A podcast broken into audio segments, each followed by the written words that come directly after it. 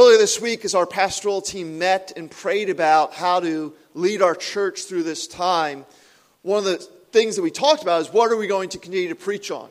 And so last Sunday, I preached a sermon specifically about what we were going through and what we were experiencing. But as we met this week and prayed, we felt that it was important to get back into our series in the Gospel of Luke. Luke is a biography written about Jesus from eyewitnesses who lived with Jesus. And so we've been in this series actually as a church for well over a year. We've been calling this Jesus Unfiltered because that's what Luke gives us. He gives us an unfiltered look at Jesus, stripped away from all that time and tradition have added over the times. This is from people who lived with him. This is Jesus as he truly is. And our pastoral team felt that it was important to get back into our series really for two reasons. One, the Christian faith is founded upon Jesus. And so, with so much turmoil going on in our life right now, what could be more crucial than making sure the foundation of our faith, our understanding of who Jesus is and what he actually taught, what could be more important than leaning into Jesus during this time? And also, since this outbreak has disrupted so much of our lives, we, we felt that it was important to not let it dictate every part of our lives. And so, in some ways, we're engaging in a little form of protest this morning a little bit of resistance as we go back to our regularly scheduled preaching diet. Uh, you can change where I'm allowed to go, but you can't change what I'm allowed to preach. And so we're going to get back into our regularly scheduled preaching diet and continue this, that throughout this time. So this morning we are going to be in Luke chapter 14, verses 30, 25 through 35. Um, and I want to warn you up front that Jesus is going to jump into saying some pretty hard things here. And we're going to have to, get, we're going to, have to do some work together to, to get at what he's teaching. But, but my hope is that by the end of the time, if you'll, if you'll hear Jesus out and what he's saying here, my, my hope is that we'll see actually how this is a tremendous act of his love. These are challenging words, but they're an expression of the profound love that he has for each and every one of us. So let's turn our attention to God's word now. I'm reading from what's known as the English Standard Version, starting in verse 25. Now, great crowds accompanied him, and he turned and said to them, If anyone comes to me and does not hate his own father and mother and wife and children and brothers and sisters, yes, and even his own life, he cannot be my disciple. Whoever does not bear his own cross and come after me cannot be my disciple. For which of you, desiring to build a tower, does not first sit down and count the cost, whether he has enough to complete it? Otherwise, when he has laid a foundation and is not able to finish, all who begin to see it uh, mock him, saying, This man began to build and was not able to finish. Or what king going out to encounter another king at war will not first sit down and deliberate, deliberate whether he is able with 10,000 to meet him who comes against him with 20,000? And if not, while the other is yet a great way off, he sends a, a delegation and asks for terms of peace. So, therefore, any one of you who does not renounce all that he has cannot be my disciple. Salt is good but if salt has lost its taste, how shall its saltiness be restored? It is of no use, either for the soil or for the manure pile. It is thrown away. He who has ears to hear, let him hear. Praise God for the reaching, for the reading and the preaching of his word. You know, there's a common belief that we hear in our culture that all religions are, are essentially the same. They, they, they, they come at God with, with different ideas about God and different, certainly different rituals and expressions of faith. But essentially, they're all the same. They're all, they're all saying, hey, be good people who do good things, and God will be good to you. Be good people who do good things, and God will be good to you. You know, that's essentially what all Muslims and Buddhists and Hindus and Jews and, and even some would say Christians, ultimately, that's what they're after. I mean, based on your cultural heritage, you'll, you'll fall in line with one religion more than another. So, you know, most likely if you're, if you're Asian, you're more inclined to be Buddhist. If you're more uh, American, you're probably going to be greater chance of, of saying that you're a Christian. But, but really, how you identify, we're told, we're told it doesn't make that big a difference because all religions are saying essentially the same thing. Here's the challenge with that cultural idea, though Jesus never spoke about creating a religion. No, in fact, we've seen time and again in this biography, Jesus regularly challenged the most religious people of his day. Jesus never refers to religion in any of these biographies that we have of him. He, he never refers to religion except usually with words of critique. He, he did not ever in any place lay down a set of rituals for people to follow or some kind of message about, about, about being good people. No, what Jesus spoke about is what we heard him repeating again and again throughout these 10 verses we just read. He, he said it in three different places. He said in verse 26, he speaks about those who, who are his disciples. Again, in verse 27, he mentions those who are his disciples. And then again in verse 33, he talks about those who are his disciples. Jesus' purpose was not to create a new religion, his purpose was to make disciples of himself. Je- Jesus does not define his followers as those who are part of some religious sect called Christians. In fact, Jesus actually never even uses the word Christian. Jesus speaks only about people becoming his disciples. And please notice in verse 26, he starts by saying, if anyone, if anyone. Right? Jesus is describing the most basic fundamental life of anyone who would come after him. This discipleship thing he's talking about isn't some kind of, you know, spiritual version of specialized training for like, you know, the elite, the, the, the Navy SEALs of, of spiritual life. No, Jesus is saying that this idea of discipleship, this is the basic boot camp that everyone goes through who wants to enlist for him. Jesus said he came to make disciples. And so this morning, as we make our way through these 10 verses, I want us to see two things.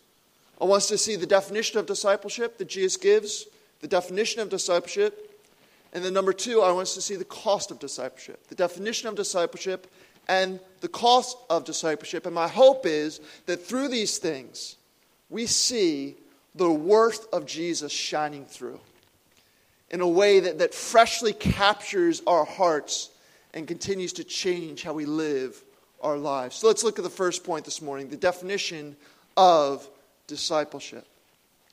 verse 26, Jesus says, If anyone comes to me. And then notice in verse 27, he says, If anyone comes after me. And so Jesus defines discipleship as coming to him and as coming after him. It's coming to him and it is coming after him. And so I think this shows us that discipleship is both relational and it is directional. Discipleship has both a relational definition and a directional definition, a relational and a directional. Let's look at the relational side of this. Jesus is not here saying that his disciples are those who follow a certain set of, of ritual acts, certain religious practices, nor does he say they're even those who have a certain kind of mindset. He says his followers are those who come to him. Like, they want to be with Jesus. Discipleship is about relationship with Jesus. It's relational. Jesus wants us to come to him, to, to know him, not, not just information about who he is, but to know him in a relational way. He doesn't want just to open a book and see things that get said about who he is. He wants us to know these things in our hearts to, to know and to have a relationship with who He is. He, he wants us to know Him in a relational way. And if you think about this, this is incredible. Because since Jesus has said he is God, what he is inviting us to here is to have a relationship with God himself. And this is fundamentally different from religion. Right? Religion is about what other people say God is like, and here's how you get to God. And so they have sacred texts that say, hey, here's what God's like, and here's how you get to God. That's fundamentally different than what Jesus is saying here. J- Jesus is not pointing people to God. That's what religion does. Religion points people to God. Jesus is not pointing people to God. Jesus is saying, hey, I'm God.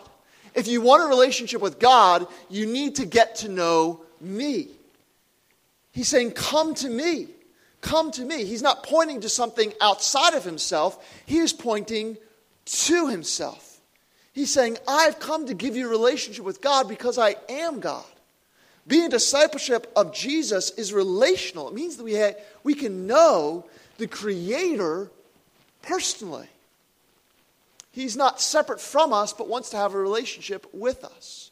Discipleship is, is a relational thing, it's also a directional thing. Jesus says, Come to me, and then he also says, Come after me. Right? So that means he's in a certain place, and he wants us to come after him. He wants us to walk on the path that he has set before us. And so, discipleship is about seeking to follow Jesus, to walk in the way that he wants us to walk. And the relational aspect and direct, directional aspect of, of discipleship, they go hand in hand if you think about it. Right? It's because we have a relationship with Jesus that we should want to follow Jesus. Right? It's because we know who he is that we want to trust and do what he says.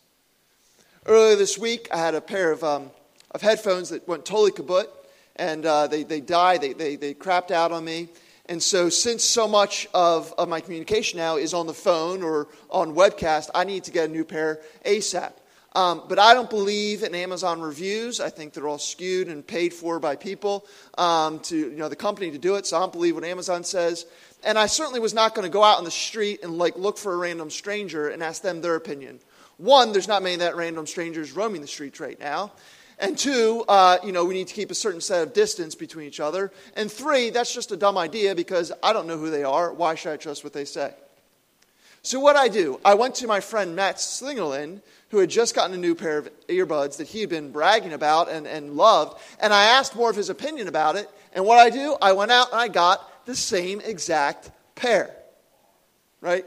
It was my relationship with him that determined the direction I chose to take. It's because I knew who he was that I trusted what he had to say. And that's what Jesus is laying out here that if we come to him, if we know who he is, if we have a relationship with him, then we should want to come after him because we trust who he is and what he has to say. Our relationship with Jesus should lead us to go in the direction that he has set for us. Jesus says this pretty succinctly in another biography written about him in the Gospel of John. He says, If you love me, relationship, if you love me, you will obey my commandments. Right? Discipleship is both relational and it is directional. And to drive this point home, Jesus gives two examples of how discipleship is both relational and directional. He, he talks about the relational side of it as he says in verse 26 If anyone comes to me and does not hate his own father and mother and wife and children and brothers and sisters, yes, and even his own life, he cannot be my disciple. Now, that comes at us pretty harshly, right? But, but we have to understand what Jesus is saying here. By, by hate, Jesus certainly doesn't mean that we're actually to hate our own family and to hate, hate our own lives. No, no, earlier on, if you flip back a little bit in chapter 6, Jesus actually says that we are to love everyone. Even he says, love your enemies. Right? He says, do good to those who hate you. Luke 6, 27. And so if we're to love our enemies, then certainly Jesus wants us to love even our own families. Jesus' message clearly was to love one another. But, but here's what we have to understand about what he's saying here as he talks about hating these types of people. In, in that day, your family was considered the most important relationship that you had. Family units often even lived together all in one roof. And so you'd have grandparents and parents and their children all staying in the same place. Family was what was most important to your life, so much so that you, would even lay down your own life for your family. And so when Jesus is talking about family and when he's talking about our life, he's speaking about two things that were the most dear things to his hearers. He was speaking about the things that, in, under normal circumstances, they would have said that they love the most. And, and so here's what he is doing.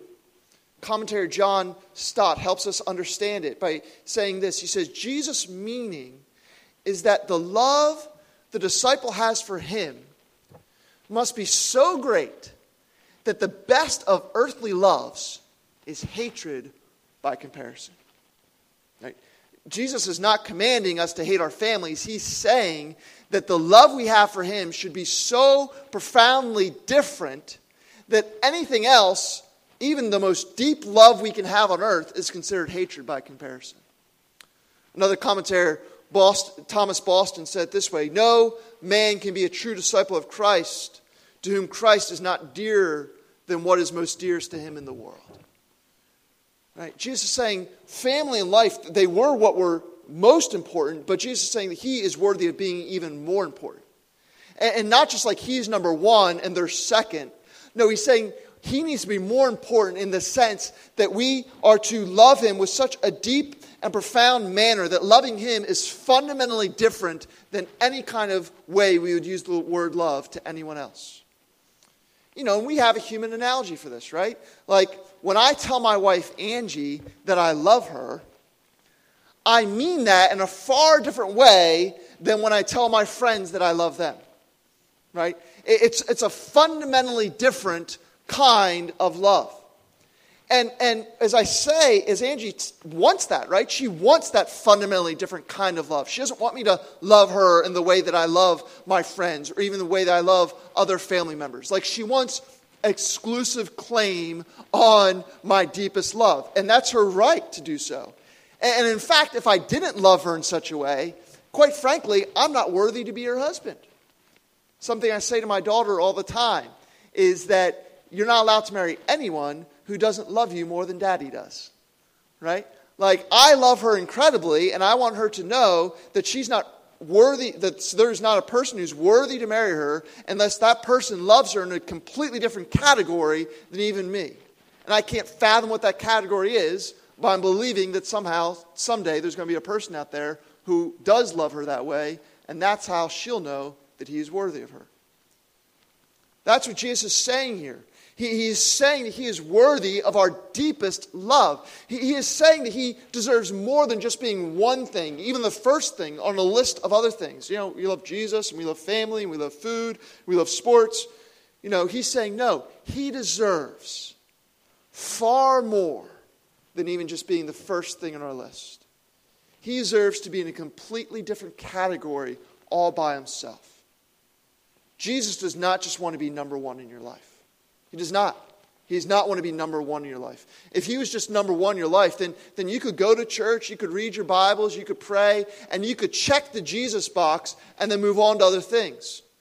But here Jesus is saying that he doesn't just want to be number one in our lives in a way that, that, hey, we love him first, but then we move on to loving other things.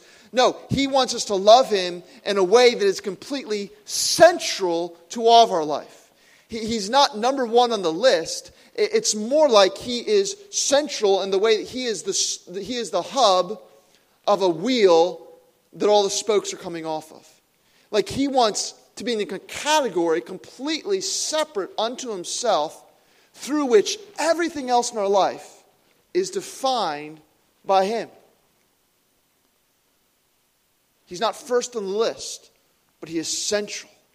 And so Jesus is, it's not like we love Jesus first and then we go to you know think about how we want to use our money. No it's we love jesus centrally and so how we love our money is defined or how we use our money is defined by how we love him. It's not like we love jesus first and then we, we move on to love other people. It's no we love jesus centrally and how we love other people is defined by how we love him It's not we love Jesus first and we try our best to give him the best of our time, but then, you know, we also have our careers and other things we're pursuing. No, it's we love Jesus centrally and how we're pursuing our careers and the choices we're making in the everyday stuff of life that gets defined by the love we have for him. Jesus wants to be our reference point for everything. Not first on the list, but central to our lives. Being a disciple of Jesus means that everything in our life is defined by our relationship with Him. And because of our relationship, because of this, this deep relationship that we have with Jesus, where He is just central to everything about who we are, do you see how, because of a relationship with Him, this relational aspect then leads to a directional aspect? And this is what Jesus goes on to say. He first in verse 26 talks about how he's a category unto himself. That's the relational. And verse 27, he goes on to give the directional as he says, Whoever does not bear his own cross and come after me cannot be my disciple. You see what he's saying? See, when we love Jesus centrally in our lives, then we should be willing to follow him no matter where he leads and no matter what that might cost us. Jesus, by saying that this could mean even going to the cross, he's using what to his hearers would have been like a worst case scenario. Nothing in the ancient world was as bad as a cross. We, we get so used to seeing a cross everywhere that, that we can lose uh, the, the, the, the real horror of what the cross was.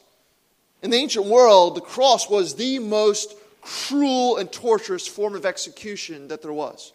It, it was considered so horrendous that it was actually illegal for Roman citizens to be executed by a cross. Like, no matter how heinous their crime, a cross was considered beneath their dignity because it was just that disgusting of a thing. I mean, just to get quickly into it, a cross, how you died is your hands and feet would be hung to a piece of wood that would then be propped up and how you die would be either one, blood loss, or two, suffocation. Because as you're hanging, your whole weight is going down, compressing upon your lungs, and you're struggling to get a breath. And the only way to get really get a breath is to pu- use your wrists that have nails going through them to pull up, have an excruciating pain to, in order to get a breath. And actually, that word excruciating is a word that comes from the word cross. Right? It was literally a word that was, that was invented to describe the pain that comes from the cross. It comes from the Latin word ex, ex meaning out of or from, and crux, meaning cross. That word excruciating literally is pain of the cross. And so when Jesus is saying that unless we're willing to go to the cross, we're not really following him. he's saying that if you aren't willing to endure even something as horrendously torturous as that, if, if you're going to follow me, but only up to a certain point, then you're not really understanding how worthy I am. Jesus is saying, if I'm not worth you giving everything for, then you don't really know who I am. Now, for many of his original hearers, as Jesus talks about this, this isn't going to be just a figure of speech for him, them. This, this is not just going to be hyperbole. For many of them, they actually would meet their death because of their choice to follow Jesus. It became illegal to be a Christian in the Roman Empire, and so they were regularly executed, often in places like the Colosseum where they were hunted down and, and, and torn apart by dogs or born, uh, burned at a stake or, or hung upon a cross. And actually, one of the greatest proofs of the truth of Jesus is people's willingness to die for their testimony that he rose from the grave. It's really wild because when Jesus first died on the cross, his followers, they all fled. They all went into hiding. Right? They, they didn't think that was going to happen. And so when it happened, they were terrified. They were like, man, Jesus died. You know, the, our leader is gone. Uh, we better go hide, right? This whole thing, we, we thought he was God, but clearly he's not because God can't die. And so they went into hiding. But then three days later, they come out of hiding. Three days later, they are changed into bold proclaimers. Why? Because three days later, they realize that, oh, yeah, you can't actually kill God. Jesus did die on the cross, but then he took back his life to prove that he is God. And those who were most terrified of what was going to happen to them became the most bold proclaimers of Jesus, willing to even die for saying they'd seen him rise from the grave. And listen, people lie for all kinds of things, for all kinds of purposes, but generally they're, they're doing it because they want something good to happen to them. Like, no one dies for something they, they know to be a lie. But these people were willing to die for what they're saying is true. Their willingness to be martyrs is one of the great testimonies to the truthfulness that they actually did see Jesus. These disciples were going to have to take up a cross to follow Jesus. For many of us, we don't. You know, I don't know many places that that, that people are dying these days on crosses. Um, I certainly don't think that's an option here in the, in the U.S., and so I don't think that's a future that we have to look forward to. But we do have to understand that following Jesus is never going to be easy. Following Jesus is never going to be easy. No matter what time period you're living in, no matter what country you're living in, no matter what city you're living in, following Jesus is never going to be easy because the current of this world is going away from him. And so, if we're seeking to go in the direction that he set, we're always going against the current. And so, as you follow Jesus, you're going to go against the current, and that will result in hardship. That will potentially result in you being mocked for your faith that could result in you being passed over for promotion because people like your work, but they don't really trust this whole he's a Jesus person thing. That could lead to you losing friendships because you're not going to act in certain ways that people who you love dearly act. And even though you're not trying to judge them at all, they would rather not deal with you than be around you and you not participate in what they're doing. You could lose friendships for following Jesus. You might lose contact with family sometimes. There can be estrangement from family. As we choose to love Jesus, some family can be threatened by that. And there can be tension. You know, we very intentionally live here in the city because we wanted to start this church and tell people about Jesus. And so we're here, and, and usually living in the city is very easy. We, we love living in the city, it's a joy. Uh, but I'll tell you what, when there was a shooting like 50 feet from my block this summer, I think it was like 30 shell casings. Uh, my family had left my house about 10 minutes before and walked past that intersection like they could have been on the street. Like, I felt like, man, I think it might be time to move back to the safety of the suburbs. uh, I think it might be time to to leave this hard place.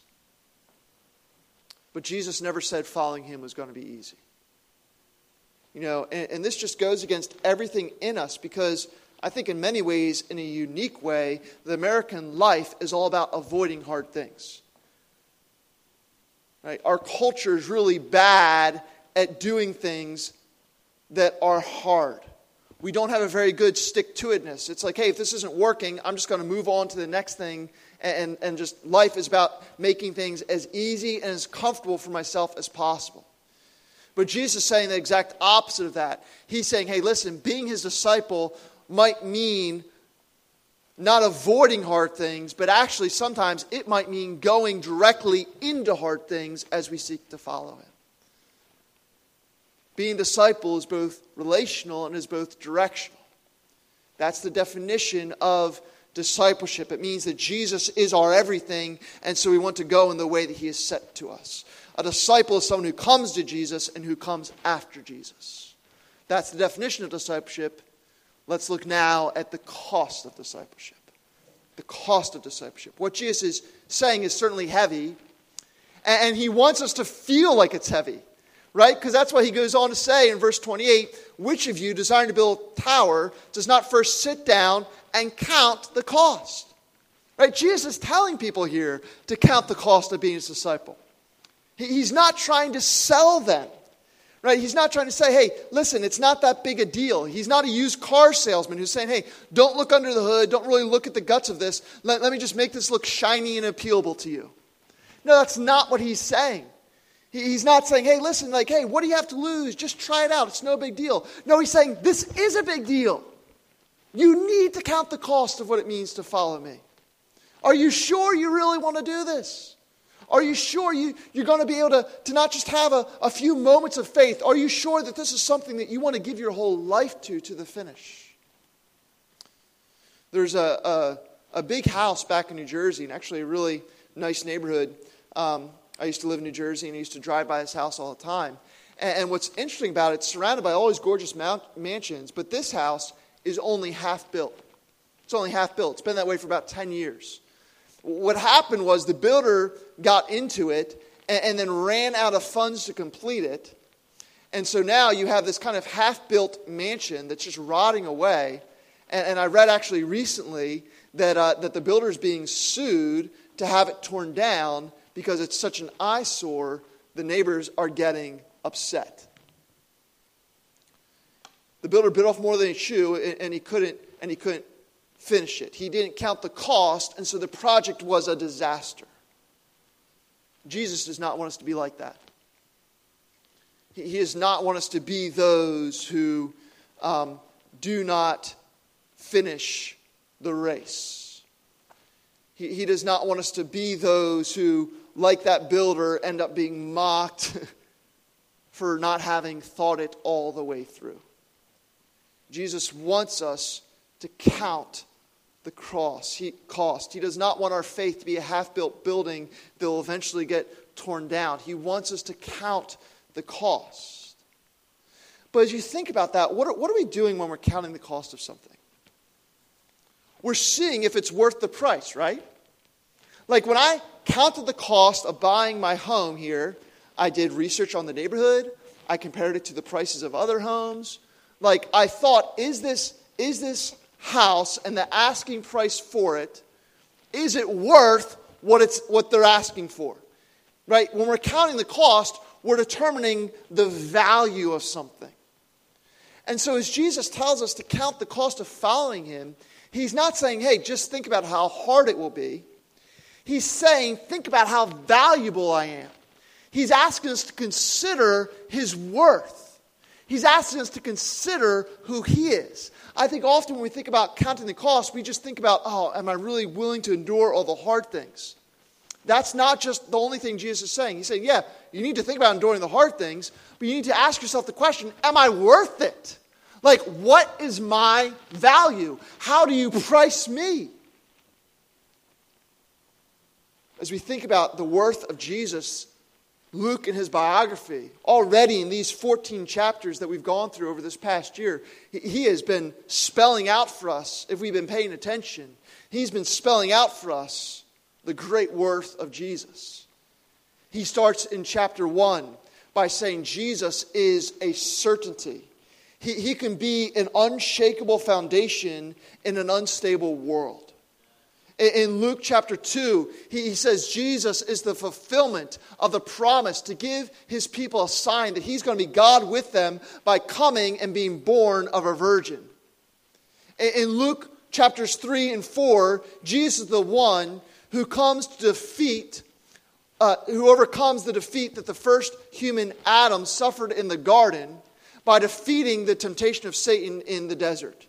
And from that victory, he goes on to proclaim good news to the spiritually poor, to the spiritually crippled, to the lame, to the deaf, to the blind. He says there is freedom in life in him. And then he moves on in Luke chapter 5 to talk about how he is the healer who comes to not only take away people's sicknesses, but also their shame through offering acceptance and love in himself. In Luke chapter 6, Jesus is the one who gives not, not the tyranny of religious law, but rather the freedom of a new life of living in his kingdom. In Luke chapter 7, Jesus is the one who forgives sins, who those who are condemned on earth are set free by divine pardon. In Luke chapter 8, Jesus stops a storm with his voice, showing his power over nature. He casts a demon out of a man possessed, showing his power over the spiritual realm. And he raises a dead person to life, showing his power over death itself. In chapter 9, Jesus shows us a, a glimpse of his glory as he is transfigured on this mount, and his appearance becomes so bright that, that those who are with him can't even look at him. But then he doesn't stay on that mount. He comes down and he speaks about how he is going to humble himself to suffer and die on the cross for the sins of the people that he loves. In chapter 10, uh, 10, Jesus is the Good Samaritan who doesn't pass by us in our need, but instead comes to us and meets us where we're at and shows us true neighbor love. In chapter 11, Jesus is the one who shows us the path to living the light and the way through the narrow door of heaven. In chapter 12, Jesus is the one who gives us heavenly reward that will not crash like earthly riches. In chapter 13, Jesus is the one who sows the mustard seed of his kingdom that he promises is going to spread throughout the whole earth the way that yeast spreads throughout dough. And earlier in this chapter, in chapter 14, Jesus offers a great feast and he throws this invitation open to anyone who's willing to come to him and have their soul's hunger met by him. Anyone, the outsider, the unlikely, no matter who you are, Jesus says you can have a seat at his table by grace. And so, friends, if you think about it, we have seen that Jesus is the welcomer of the outsider. He is the healer of the broken. He is the lifter of the shamefaced. He is the forgiver of sinners. He is the eternal life bringer and the unshakable kingdom establisher. He is God, exalted, transcendent, creator of all, who became humbled and lowly and stepped into creation. He is the greatest being that there is, who committed the greatest act that could ever be, as he gave his holy, divine life for our sinful life and suffered the fate that we deserve on the cross. And so Jesus is unimaginable love. He is indescribable beauty. He is unfathomable worth. That is Jesus. That is his value. And so as Jesus calls us to count the cost of being his disciple, he wants us to know that he is worth it. He wants us to know that he is worth it. He, he doesn't want us to settle for a half built faith. He wants us to know that He is worth giving our whole lives to because there is nothing that compares to the value of who He is. He wants us to count the cost and consider His worth. And He wants us to count the cost, not just of being His disciple, He wants us to count the cost of not being His disciple. This is what He says in verse 31 as He talks about the king who goes out to encounter another king at war and says, Will they not first sit down and deliberate whether he is able with 10,000 to meet him who comes against him with 20,000? Right? This is the other side of what Jesus is saying in verse 30. Here he's saying there's this weaker king who, who needs to consider what it will cost him to not make peace with the stronger king. Like, can he afford to wage war? Jesus knows that we can't afford to wage war with God. To not live with faith in Jesus is to live with faith in something else, which means that we are fundamentally then opposed to God. It doesn't mean we're necessarily bad people doing bad things. It just means that God is not on the throne of our hearts. And that is, by definition, war against God. And Jesus is saying, don't wage that war. Count the cost of what it's going to be to wage that war you can't afford to be at war with God because you'll, you'll always lose. But notice, he says, what, what does he do? He says, you need to count that you can't do that. So why? So that you can go and make peace. Right? That's why he's saying this. Jesus is the king who has come to offer us peace terms. He's come to offer us peace with God himself. But here's the terms of his peace. Here's the terms of his peace total surrender. Total surrender. That, that's the only kind of peace that Jesus accepts. He accepts the peace terms of total surrender. He draws our attention to this in verse 33 as he says, Any of you who does not renounce all that he has cannot be my disciple. Now, this isn't saying that we can't have personal possessions. He's saying that there's nothing that we should not be willing to give to him. Right? He's saying that discipleship is not kind of just part of your life, just, just one thing that you do. No, discipleship is meant to be our whole life, not just something that we do. It's supposed to be part of the fundamental nature of who we are. All that we have, all that we are, total surrender to Christ, that's his peace terms. And to illustrate the, the nature of being totally surrendered to him, of him having all of us, he, he gives an illustration from the ancient world of cooking and of, uh, and, of, and of fertilizing. He says in verse 34 and 35 Salt is good, but if salt has lost its taste, how shall its saltiness be restored? It is no use either for the soil, for the manure pile. It is thrown away. He who has ears, let him hear. Right? So salt was used in times as, as a preservative and, and as flavorful.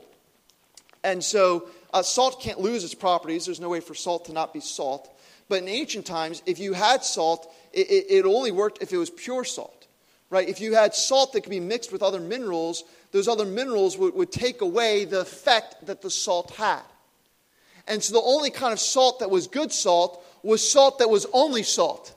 It was salt that was unmixed with other things. Once it was mixed with other things, it was of really no use for anything. And so salt is only good if it is only salt. And so Jesus is saying that if we want to follow him, then we need to be only for him.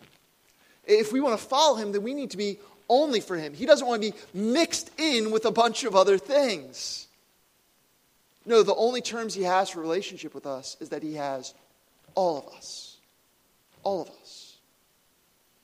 A guy named Abraham Kuyper says it this way There's not one decision we make, not one part of our lives that we have, that Jesus does not cry out, This is mine. This belongs to me. And so our relationships belong to Jesus. I'm not just a husband and father and brother and son. No, I must follow how Jesus wants me to be a husband and father and friend and brother and son. Like, I don't bring definition to those relationships, He does. Our careers belong to Jesus. Like, what we do and how we do it should be shaped by being a follower of Jesus. Our finances belong to Jesus. Some of you are going to show that you know, today by giving online or by sending in a check to support our, our work here that we're doing for Jesus, right? Our finances. Why do we do that? Because we're saying our finances belong to Jesus. Our, our calendars belong to Jesus. Our time is given to us by God, and so how we spend our time is dictated to us, should be dictated to us by God. And so our children's extracurricular activities is not about giving them all the best opportunities they can have. It's how does God want me to use the time that I have here with my children? How does God speak into that? Right? Our, our calendars belong to Jesus. How, how we interact with other people belong to Jesus. I'm not just to interact with someone based upon who they are. I'm to interact with them based upon who I am. I'm a follower of Jesus. And so, regardless of who they are, I must treat them with love, dignity, and respect. Our careers belong to Jesus. Our dreams belong to Jesus. Our future plans belong to Jesus. Friends, the cost of being a follower of Jesus is that everything is His. But, friends, He's worth that cost. He, he wants it all, but He is worth it all. And you know what? It's God's love that He wants all of our love. It's God's love that He wants all of us. Like, like I'm not turned off by the fact that my wife wants all my devotion. Like, that's actually to me a sign that, that we're still good after 12 years of marriage. You know, if she were to come up to me tomorrow and say, hey, listen, Jeff, it's been a great, a great 12 years. We've had a good run. Um, and, and I want you to know you're still number one in my life. I love you so much. But, uh, but there's also these other guys I want to start loving too. Um, like, like, if that happened, well, first of all, there's uh, a few other guys who are about to die. Um, and then, and then also, like, all of a sudden, I'm like, what, what is going on in our relationship, right? Like if she's like, hey, listen, no, no, don't get upset. Like, I love you, but I just love these other people too. And so as long as you stay in your place, as long as you stay in your box, like I'll love you at certain times throughout the week. But then, you know, the rest of the times throughout the week, I'm going to love these other things too. Right? Like that, that's not going to be okay. Like she is, clearly does not actually love me the way that a wife is supposed to love her husband. Like that's not good. The fact that she wants me to love, the fact that, that, that that she and I are exclusive in our love with one another, that's a good thing. That's a sign of a healthy relationship. Like, I wouldn't feel loved if Angie said, I love you just first, but I, am going to be devoted to these other things too. You can have me, but not all of me. Like, it's, it's her desire to want all of me. It's her, it's her desire to say, hey, listen, Jeff, I want all of your devotion. I want all of your attention. I want all of your love. I want to be first in your heart. I, I, want you to, to think about me. It's the fact that she wants that still after 12 years of marriage, the fact that she still wants all of me, that shows me that, yeah, I think we're still good. I, I think our relationship is still healthy. Friends, Jesus wants all of us because he wants our relationship to be good. He, he wants all of us because he loves us that much. He loves us that much. And so, this call to give it all of our lives to Jesus, this is the most loving thing that Jesus could say to us. This is the most loving thing that he could do. He knows his great value and worth. He knows that anything else is going to be less by definition. And so, in an infinite act of love, he says, Hey, come to me because your deepest joy, the, the, the strongest longings of your heart's and soul's desire, they will never be met in anything else except for me. And so God wants us to come to Him so that because He loves us and He wants us to know the satisfaction of having Him. There's a hymn, maybe you've heard of, maybe not, but it's called I've Decided to Follow Jesus. Uh, it's a beautiful hymn. Not many people know, though, that this is based off a life of a, a real man, actually, uh, who lived in the 19th century in uh, a place called, I'm probably saying this wrong, but Assam, it's, it's in northeast India. He, he lived in a village, and, and he was the first person in that village to be converted to Christianity. And when he converted to Christianity, uh, a missionary came and preached about Jesus, preached about Jesus' love. Only one man came to faith. It was this man. And when he professed his faith in Jesus, the village chief came and demanded immediately that he renounce his faith. But, but he replied to the village Chief, I've decided to follow Jesus. There's no turning back. No turning back. And the chief said, Why are you doing this? No one is going to go with you. No one's going to join you. You're going to be all alone. And he replied, Though no one goes with me, still I will follow. No turning back. In an outrage, the chief had his family executed in front of him and then tied him to a stake and burned this man alive. And as he was dying, it's recorded that he said, The cross before me, the world behind me. I've decided to follow Jesus. No turning back. No turning back. And we know this story because what ended up happening is the whole village, after seeing his testimony of faith, the whole village ended up becoming converted to Christianity. And they wrote the words to the hymn in a tribute to him. Let me read the words of this beautiful hymn. I've decided to follow Jesus, no turning back, no turning back. The world behind me, the cross before me, no turning back, no turning back. Though none go with me, still I will follow.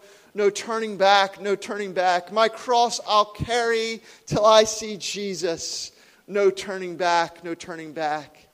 Will you decide now to follow Jesus? no turning back. No turning back. Oh, friends, I pray that we would decide to follow Jesus.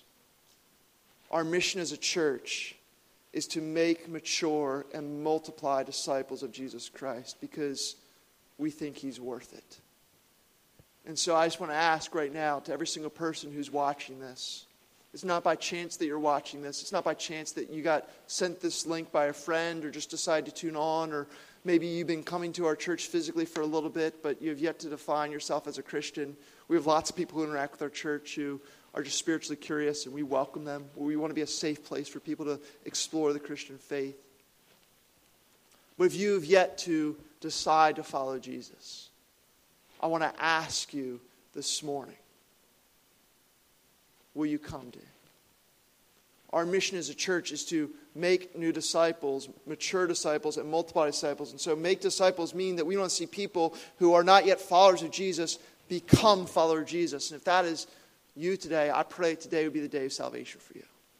As you've had so many things in your life disrupted, as you've had so many things that you once thought were secure potentially be taken away from you, oh, there is a worth and value in Jesus Christ that no stock market can crash, that can never be quarantined, that never goes out of business, that you can never be physically distant from. There's no social distancing from the love of Jesus Christ. He wants you to know Him, and He has you watching this because He wants you to know the value and worth of who He is. And so I've been praying that there would be people who would be made disciples today. Would you come to know Him?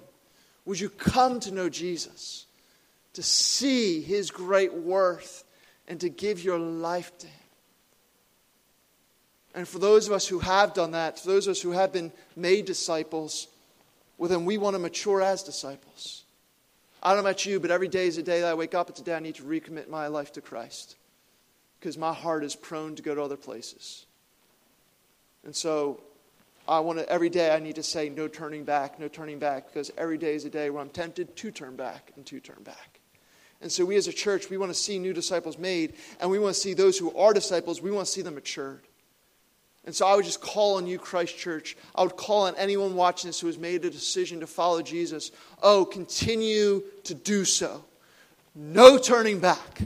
No turning back. No matter what comes against you, that is not greater than the value of who Christ is for you. No turning back. No turning back. Do not compromise. Do not live in fear. Do not look to other things. Look to Christ. Hold on to Christ. Celebrate the great worth of all who, who He is. Now is your time for faith. Now more than ever before. There is no turning back, friends. No turning back.